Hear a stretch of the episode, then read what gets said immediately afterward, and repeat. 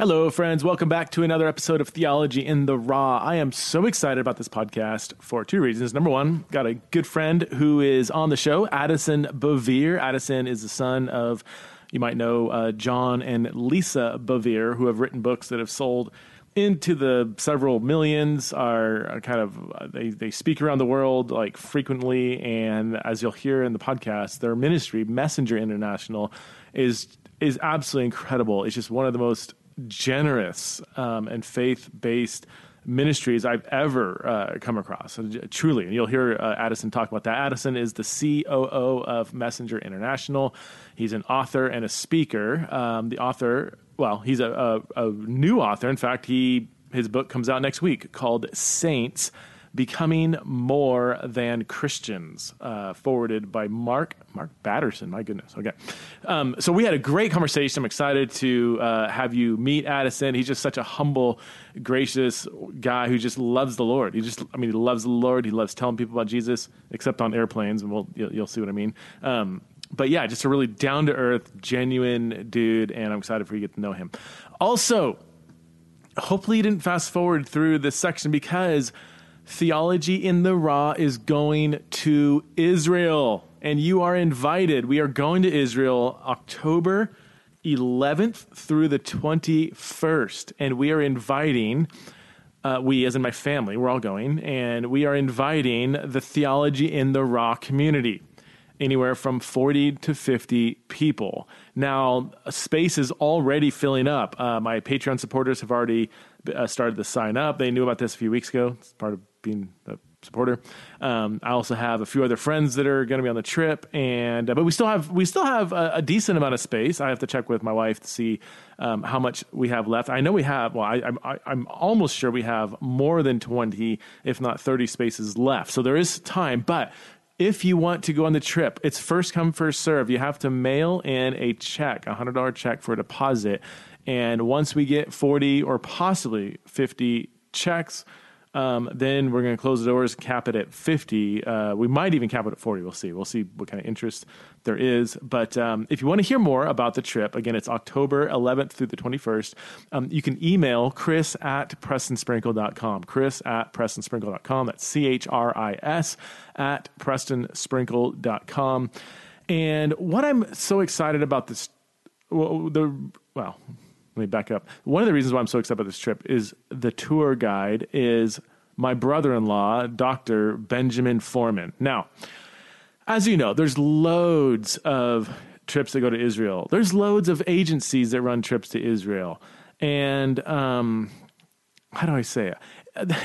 my brother-in-law is super unique in that he has been living in the land of Israel for over 10 years. He's fluent in Hebrew. He has a PhD in Old Testament and he's been teaching the Bible in the land of Israel for the last 10 years. Or sorry, he's been living there, I think, 15 years and teaching the Bible in Israel for 10 years. So most trips you go on do not have a, well, you have kind of the local tour guide that typically there's, you know, it's an Israeli tour guide who's never read the New Testament and, um, you know, kind of he does his tour guide thing or whatever. But my brother in law is an absolute uh, treasure a wealth of information, and he's not just some random Israeli guide. He's an evangelical Christian with a PhD in Old Testament who's been living in the land longer than um, most people who lead who lead trips. So it's going to be an amazing trip. Now it's not cheap. Um, you can. Uh, let's see, you can email um, my wife, Chris at prestonsprinkle.com, and you can get the uh, info on the price, uh, but let me just say it here. Yeah, the price is twenty nine hundred dollars. That's all inclusive, except for um, uh, your flight. Okay, but once you get there, then uh, meals, housing, bus trips, entry fees, everything is covered. So it's twenty nine hundred dollars per person plus airfare. So I know that's super steep. Like I mean, it's um, we, my wife and I, we've been married almost 20 years, and we're just now getting uh, to where we can um, go to Israel. So I totally get that that's you know uh, going to be really steep for probably the overwhelming majority of you. But if if you can afford that, I, I cannot more highly recommend going to Israel. I um, spent a semester in Israel in fall of 1999.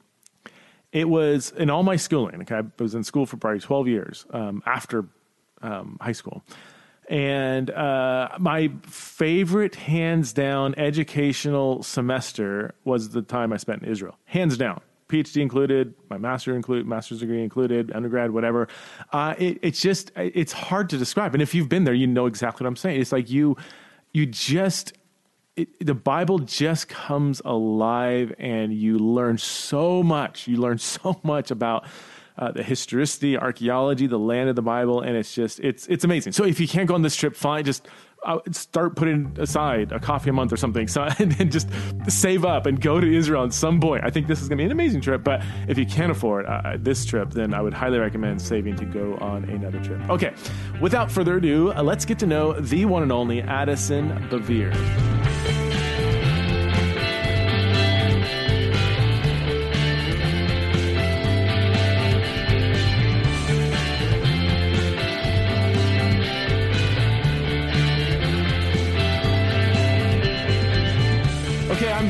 My friend Addison Bevere. Thanks so much, Addison, for being on Theology and the Raw the first time.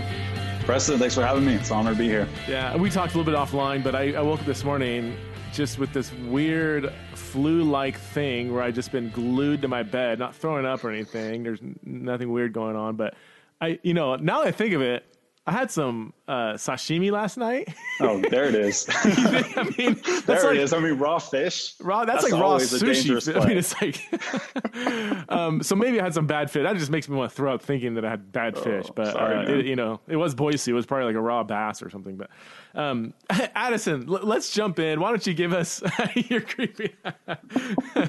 if I Ralph on uh, the oh. podcast, yeah, interesting days. Um, give give us a little background of who you are and uh, the kind of unique household you grew up in, and just go ahead and lead us yeah. to the present day, and then we'll get in and really want to hear about your book.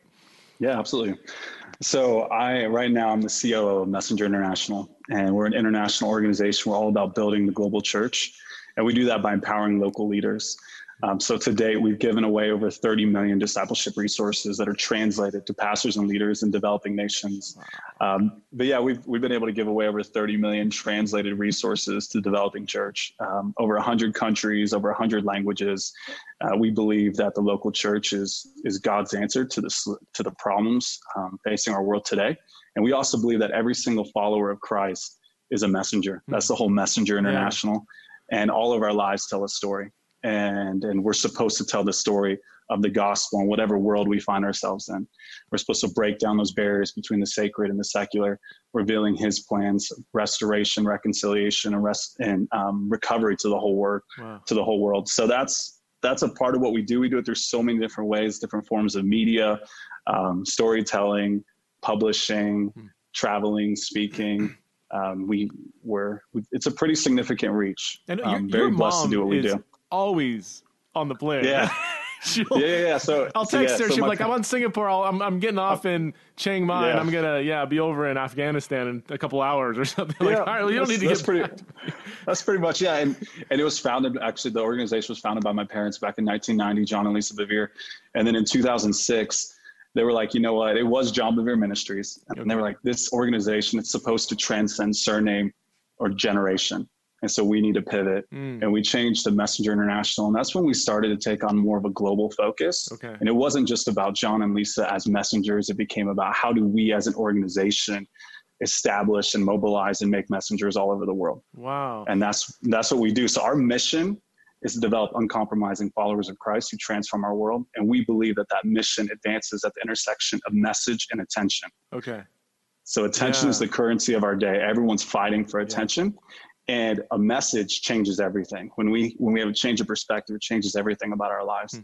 so the goal is to create that magic at that intersection of a message and attention so you have um is it mainly john and lisa producing the material and speaking or do you have other people that, like that are overseas on the ground doing stuff or yeah. what does the ministry look like yeah, we have we have a lot of teams. Okay. So a lot of teams all over the world that do this, and we have over 200 people that do this kind of messaging work all over the world. And then we're also establishing new messengers under the umbrella of Messenger International here in the United States. Okay. And then we also partner with with like-minded organizations who okay. specialize in different areas, and we bring them into our fold, and we say, "Hey, you have a message that the world needs to hear. We want to partner with you and use." The uh, the messaging that we've been able to build over the years to share this message. Mm, that's great. So wow. we do a whole bunch of different things. Yeah, I mean, I, am excited about doing some things with you. yeah, I know. Me too, man. I'm super just yeah honored. I mean, that's crazy. Um, yeah, I, I got to connect you with. I've got some friends. Friends and I started a tiny ministry called Touch Nepal, and we've been doing kind of pastor training through the local leaders there, like empowering yeah. the local leaders to do the training. And yeah. we, I mean, I say we. I, I, you know, I go ever periodically. Um, I was heavily involved at the beginning. I, I, don't really do much anymore with it. Um, but they just started. Though the, my my good friend who's who's still day to day, you know, kind of runs it. They just started doing a lot of like uh, pastoral training up in the kind of foothills of the Himalayas. You know, ten thousand foot foothills, but there's loads of villages up there, and um, yeah, I don't know if I'm supposed to say that.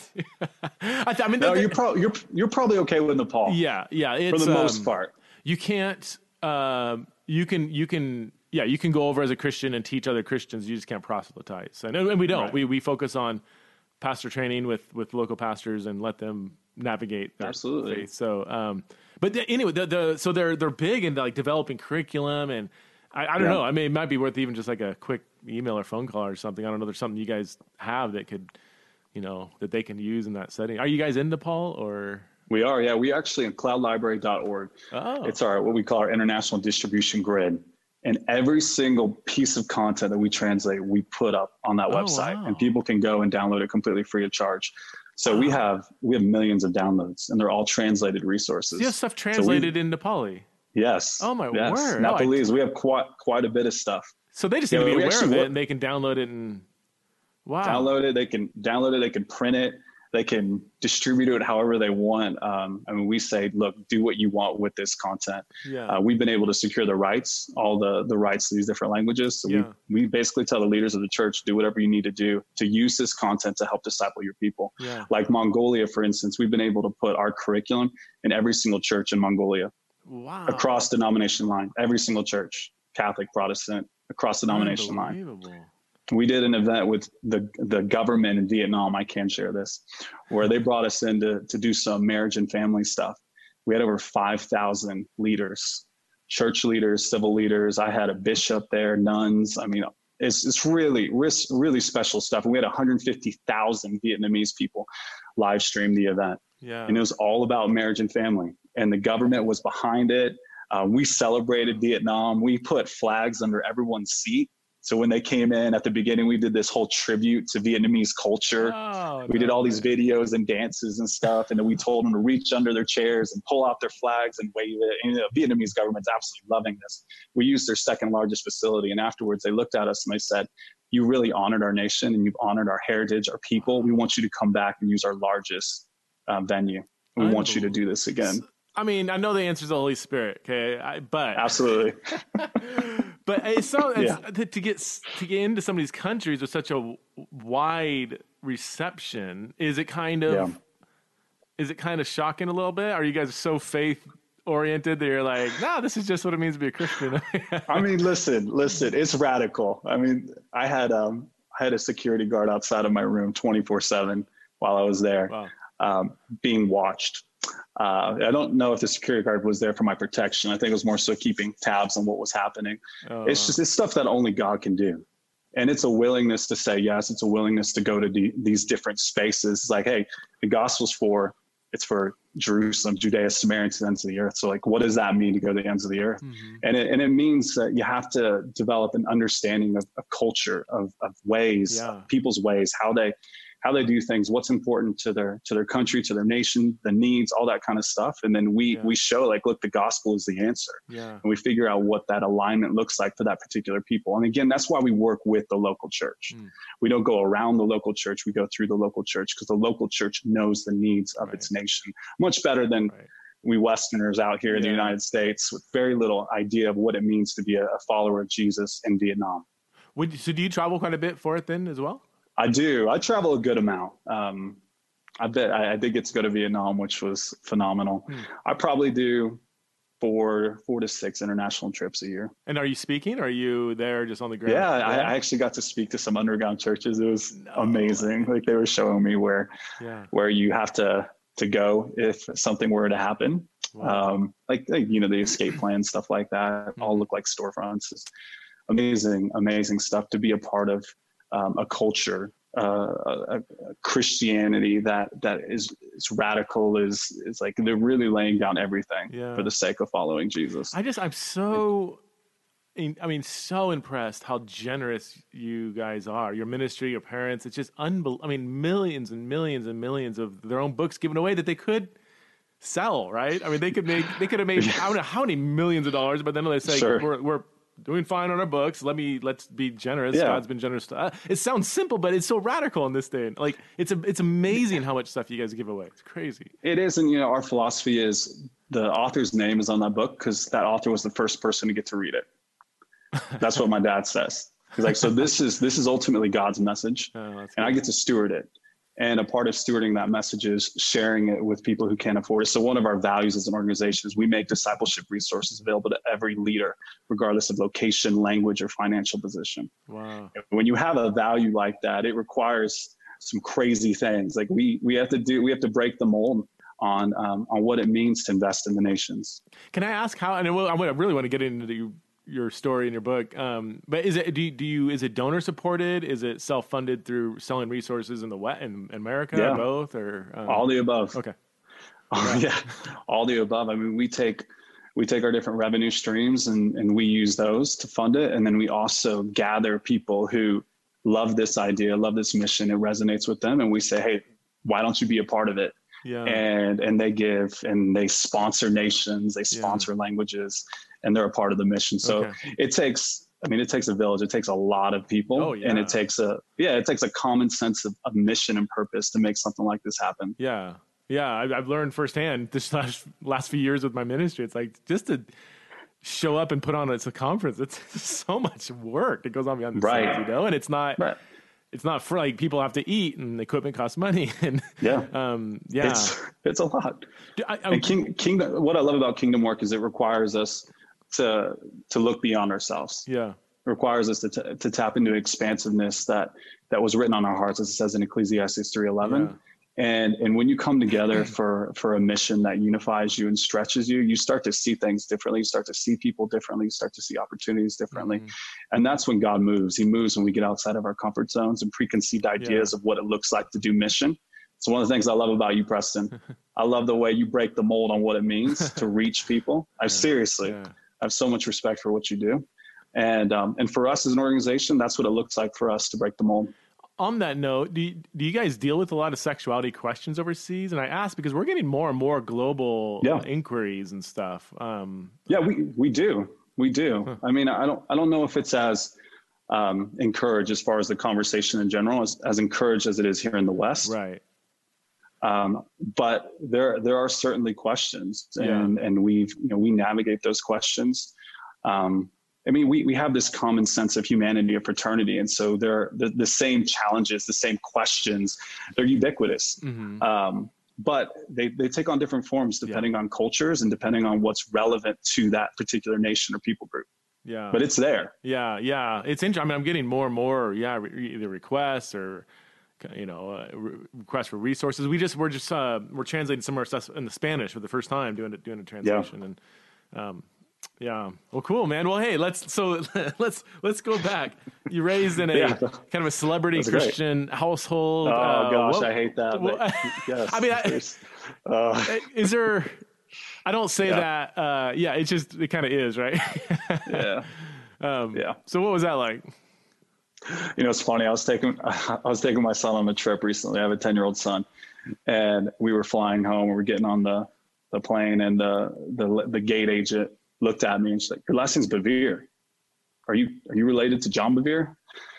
And Asher like looked at me, my son, and I was like, "Yes, I am." And Asher's like, "Dad, Dad, gee, Daddy's like famous, isn't he?" I'm like, Oh no, that's so funny. I mean, he's he's well known among certain circles. Uh, yeah. When I was young, honestly, Preston, they didn't have the influence that they do now. Okay. Um, I still felt pressure, you know, being John and Lisa Bevere's son. Uh, people would come up to me and be like, "You're going to be just like your mom and dad." And I certainly ran from that. Uh, because I wanted to be my own person. Mm. I didn't. I didn't want to do what they did. I didn't want to follow in their footsteps. I, I remember one time um, I was told that I had the heart of my mother and the anointing of my father. Mm. And I was like, that's a good no. combo, man. that's a great combo. and uh, and you know just stuff like that, and and I, I definitely did. I ran from it for a season, why? even to the why, point why? where yeah, like I, oh man, comparison. Yeah. Like okay, so probably two things: terrified of comparison, terrified of fa- failing, and I'll throw another one. I just wanted I want to be my own person. Yeah. I didn't understand the value of legacy. Um, I didn't I didn't understand the significance of, of how God will often move through generations along a single bloodline.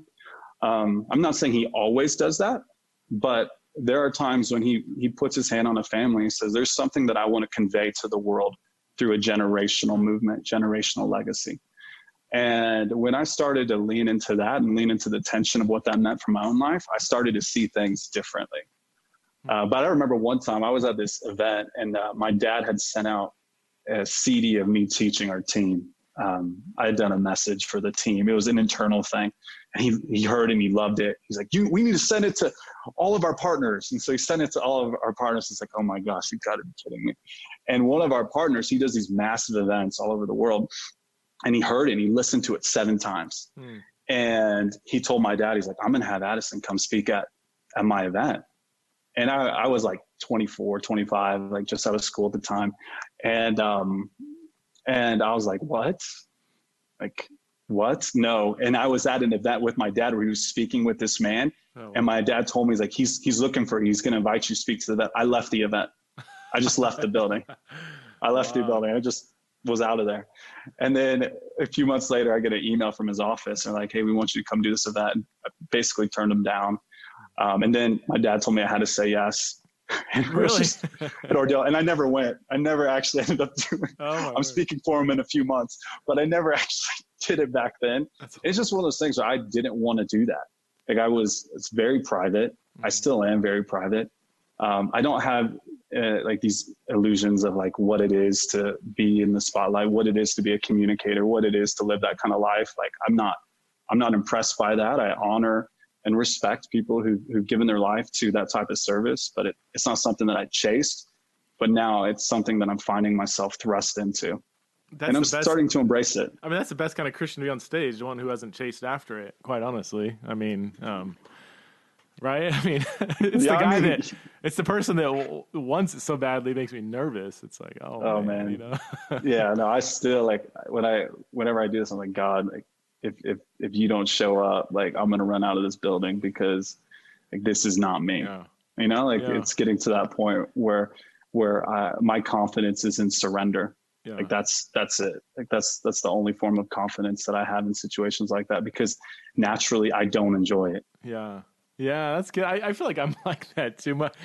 I, I yeah, more and more, I'm not. Uh, I don't look forward to speaking. We know when I'm doing it. You're in the moment. It's energizing. Sure. But um, absolutely, yeah. You know, I feel like for a period of time, I really longed for it. Like I, and I don't. I don't think it was a bad. I just really enjoyed preaching and and I would discover something in the text and just couldn't wait to tell. You got a message. You yeah, got a message you totally. want to share. It's that, that Ezekiel passage where he's got fire in his or Jeremiah. You know that. Yeah, Jeremiah, fire in his bones. Yeah, Absolutely. exactly. I, I, literally felt like like I felt like I need to get this out somewhere. Um, yeah. And now I don't know. I feel like I, maybe I'm just tired or.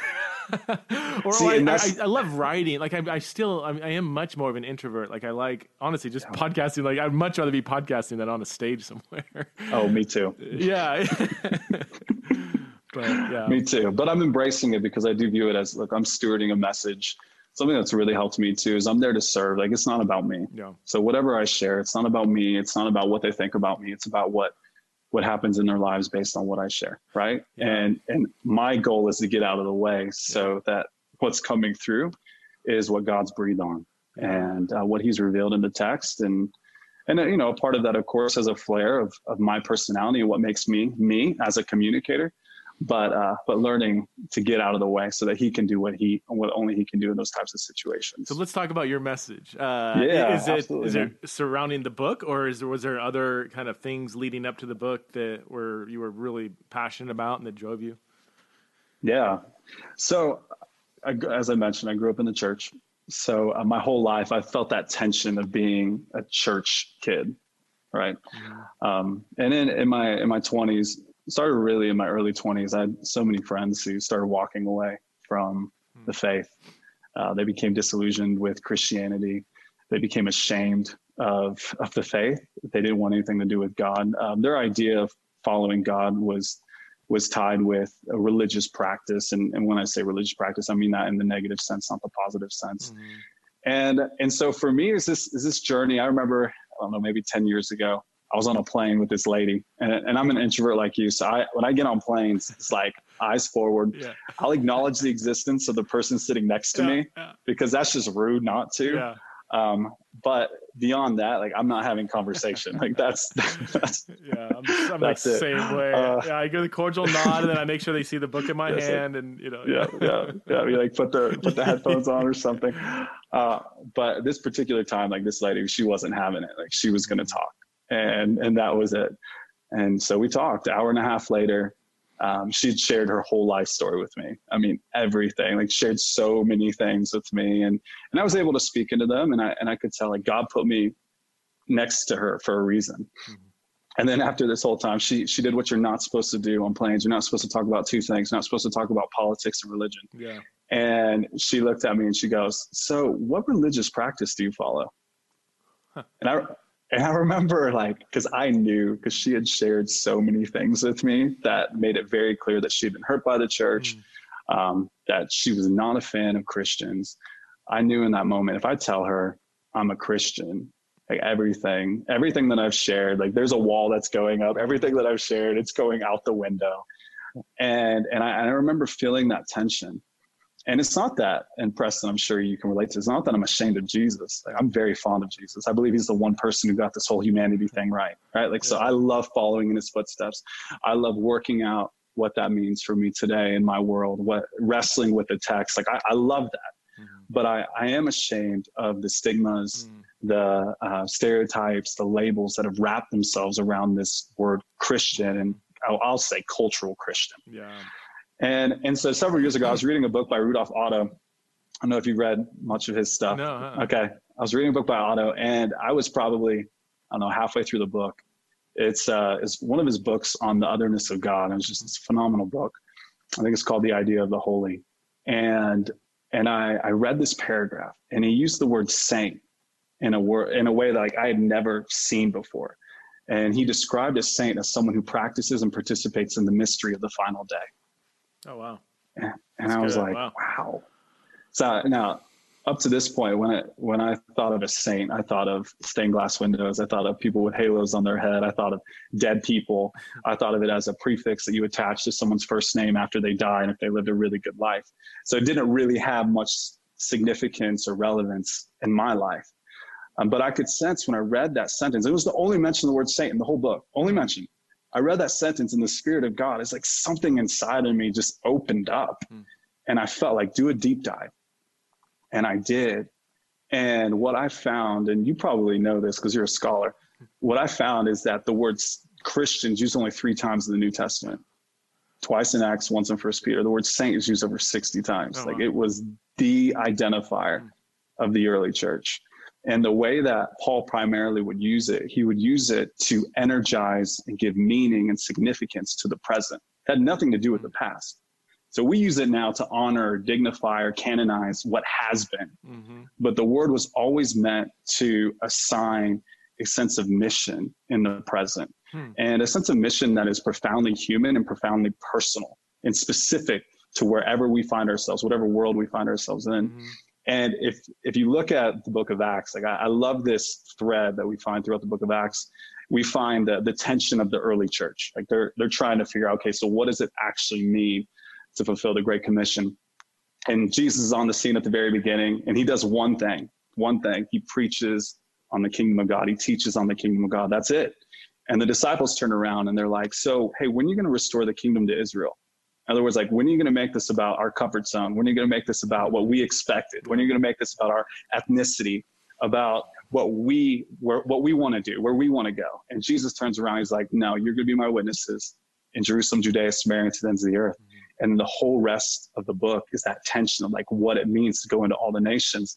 And I love Acts 10 when uh, when Peter has this vision three times, and and God is essentially dropping down all of these unholy and profane things, and Peter's like.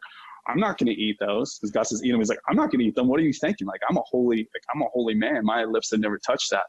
And God essentially says, like, go get your butt to the Gentiles. Like, that's mm-hmm. that's basically the message.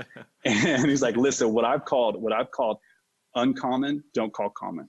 Hmm. What I've called holy, don't call profane. Hmm. He's like, get going. And then Cornelius's men show up. That amazing interaction between Peter and Cornelius. The Spirit of God falls on the Gentiles before they're even baptized.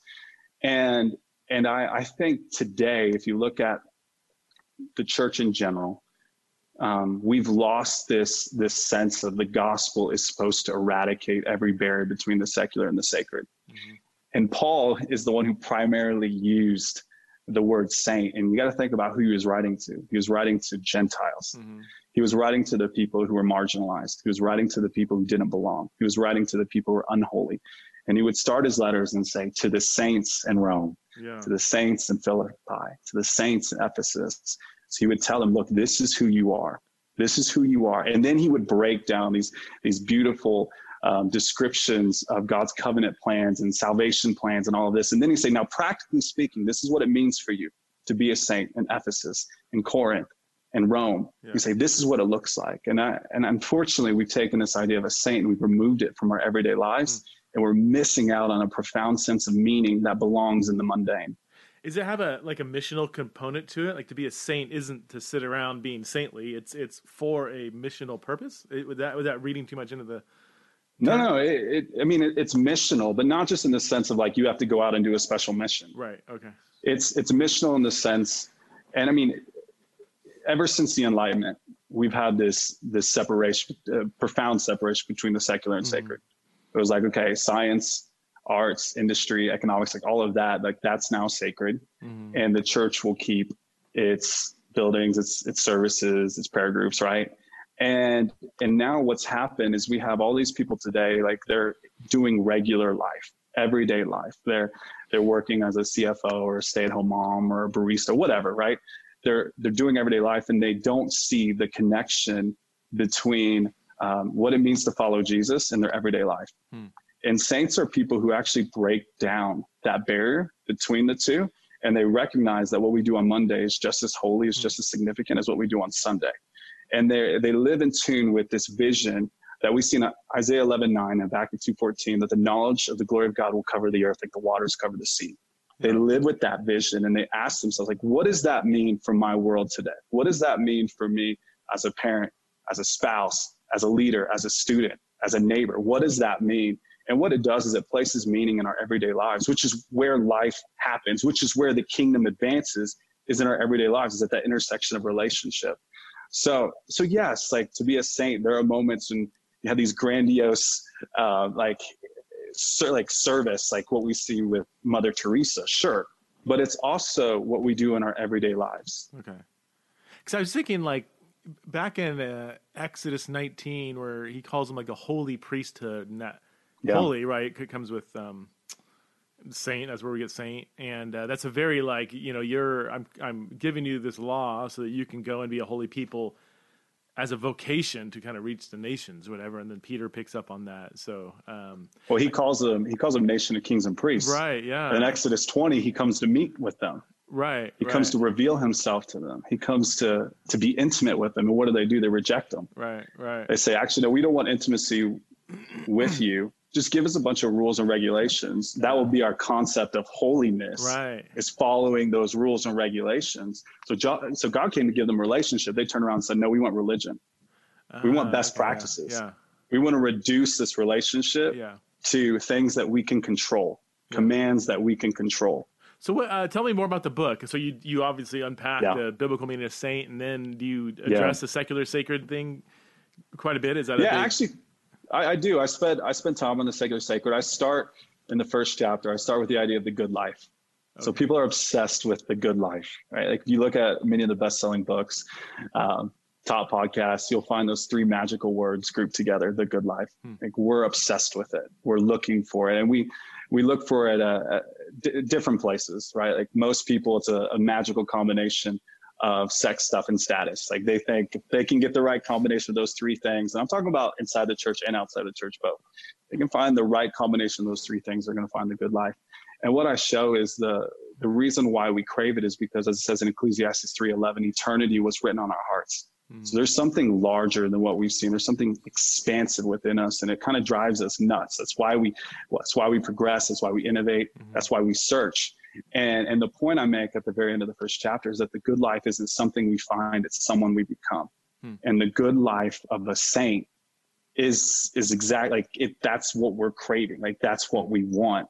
But the problem is like when we think of a saint, we think of this small group of people, this holy quote unquote holy group of people that yeah. we don't belong to. We don't realize that the invitation is to every single one of us to be saints every single yeah. one uh, of us. Well, it's fascinating that he calls the Corinthians saints. Like, oh yeah, I know. I, I mean, look at those groups of people historically that he yeah. calls saints. Yeah, it's about their their identity and their vocation more than their yeah their they, like you said you know they've arrived at holiness and now they well and, and it's it's one of those things where like he calls us holy and then he journeys us into holiness yeah. like that's that's that's the journey of sanctification, which is the same root as saint. Okay. I call yeah. it sanctification because it's the same, it's the same kind of idea.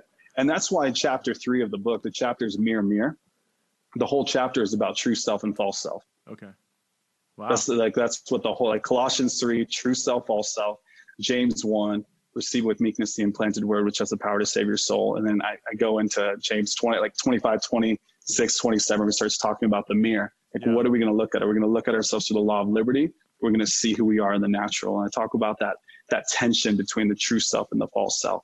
And I love, I think it was C.S. Lewis said something along the lines of um, how there's nothing that that we give to God that He doesn't return to us more glorious, more beautiful, more complete. complete. Mm. And I think a lot of people have this idea that if they give who they are to God, if they surrender in that journey to Him, like they're going to become faceless they're going to become the same as everyone else but that's mm-hmm. that's when we discover like what it is to be us mm-hmm. like what it like when you start stripping away the things that um, that masquerade as individuality when you start stripping those things away it's like whoa this is this is who i am as a unique display of god's creative mm-hmm. genius mm. and that's that's the journey of sanctification that's the journey of becoming a saint you obviously love studying the bible but if I can I read, do, read back into your story, when did that kick in? Because I wasn't there all along, right? Or yeah, I mean, I, I did go to Bible school, but um, my background was in business. It was okay. like I wasn't really interested, to be honest with you. Again, like I ran from it. I wasn't interested in it.